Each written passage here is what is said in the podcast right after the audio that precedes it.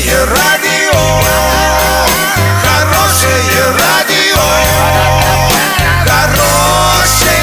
хорошее радио. Радио «Шансон».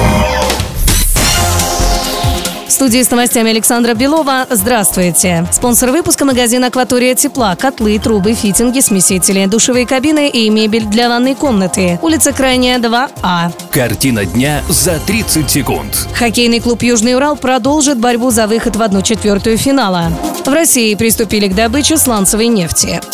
Подробнее обо всем. Подробнее обо всем. Хоккейный клуб «Южный Урал» продолжит борьбу за выход в одну четвертую финала против команды «Ермак». Матч состоится во Дворце спорта «Юбилейный» шестого марта. Команды уже сыграли пять игр в Ангарске и Ворске. После этих встреч счет в серии два-три в пользу «Ермака». Она продлится до четырех побед. Без возрастных ограничений.